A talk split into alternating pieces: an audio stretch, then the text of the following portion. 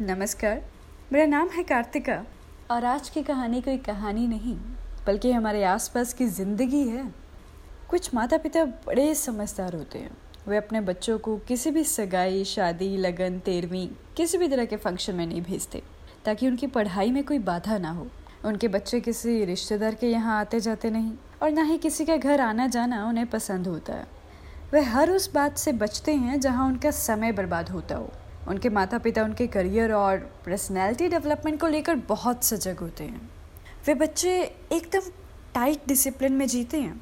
दिन भर पढ़ाई करते हैं, महँगी कोचिंग जाते हैं अनहेल्दी फ़ूड नहीं खाते, नींद तोड़कर सुबह सुबह साइकिलिंग या स्विमिंग के लिए जाते हैं। महँगी कारें गैजेट्स और क्लोथिंग ये सब कुछ तो वो सीख ही जाते हैं क्योंकि देर सवेर उन्हें अमीरों की लाइफस्टाइल को ही तो जीना है।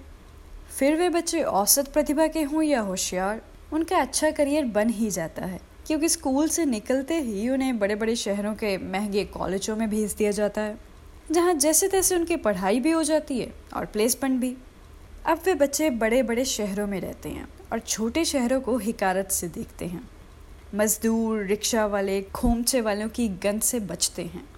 छोटे शहरों के गली कूचे धूल गंद देकर नाक मुँह सिकोड़ते हैं। रिश्तेदारों की आवाजाही उन्हें खाम खा की दखल अंदाजी लगती है। फिर वे विदेश चले जाते हैं और अपने देश को भी हिकारत से देखते हैं। वे खुद खुद गर्ज और संकीर्ण जीवन जीने लगते हैं। अब माता पिता की तीमारदारी और खोज खबर लेना भी उन्हें बोझ लगने लगता है। पुराना मकान, पुराना सामान, पैतृक प्रॉपर्टी को बचाए रखना उन्हें मूर्खता लगने लगता है। वे जल्दी ही उसे बेचकर राइट इन्वेस्टमेंट जो करना चाहते हैं। माता पिता से वीडियो चैट में उनकी बातचीत का मसला अक्सर यही रहता है। और इधर दूसरी तरफ़ कुछ ऐसे बच्चे होते हैं जो सबके सुख दुख में जाते हैं, जो किराए की दुकान पर भी जाते हैं, बुआ, चाचा, दादा, दादी को अस्पताल भी ले जाते हैं। तीस त्यौहार, श्राद्ध, बरसी सब के सब कार्यक्रमों में हाथ पटाते हैं, क्योंकि उनके माता पिता ने उन्हें यही सिखाया है कि सबके सुख दुख में शरीक होना चाहिए और किसी की तीमारदारी, सेवा और रोज़मर्रा के कामों से जी नहीं चुराना चाहिए।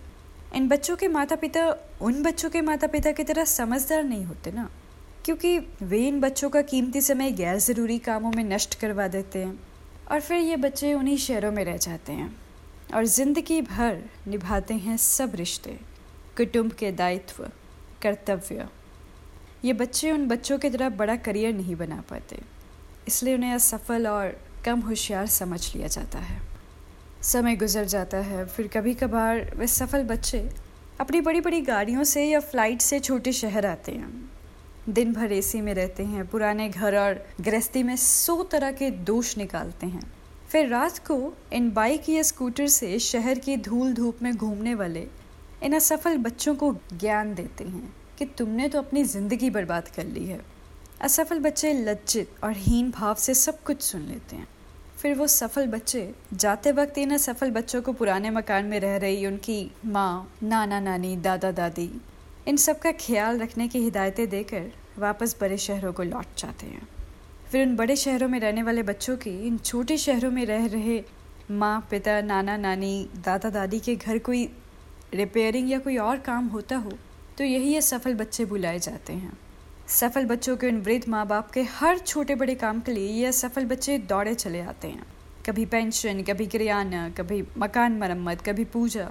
जब वे सफल बच्चे मेट्रो से किसी एयर कंडीशन जिम में ट्रेडमिल कर रहे होते हैं, तब छोटे शहर के ये सफल बच्चे उन बूढ़े पिता का चश्मा फ्रेम करवाने किसी दुकान के काउंटर पर खड़े होते हैं और मरने पर अग्नि देकर तेरहवीं तक सारे क्रियाक्रम भी करते हैं।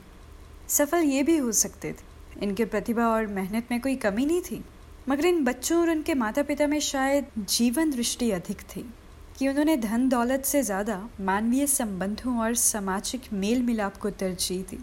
सफल बच्चों से कोई अड़चन नहीं है, मगर बड़े शहरों में रहने वाले, आपके वे सफल बच्चे अगर सोना है तो छोटे शहरों में रहने वाले ये बच्चे किसी हीरे से कम नहीं। आपके हर छोटे बड़े काम के लिए दौड़े आने वाले ये पप्पू, गुड्डू, छोटू, बबलू, उन करियर सजग बच्चों से कहीं अधिक तवज्जो और सम्मान के हकदार हैं। आज की ये कहानी राजीव श्रीवास्तव जी की फेसबुक वॉल से। अगली बार फिर जुड़ेंगे एक नई कहानी के साथ। शुक्रिया।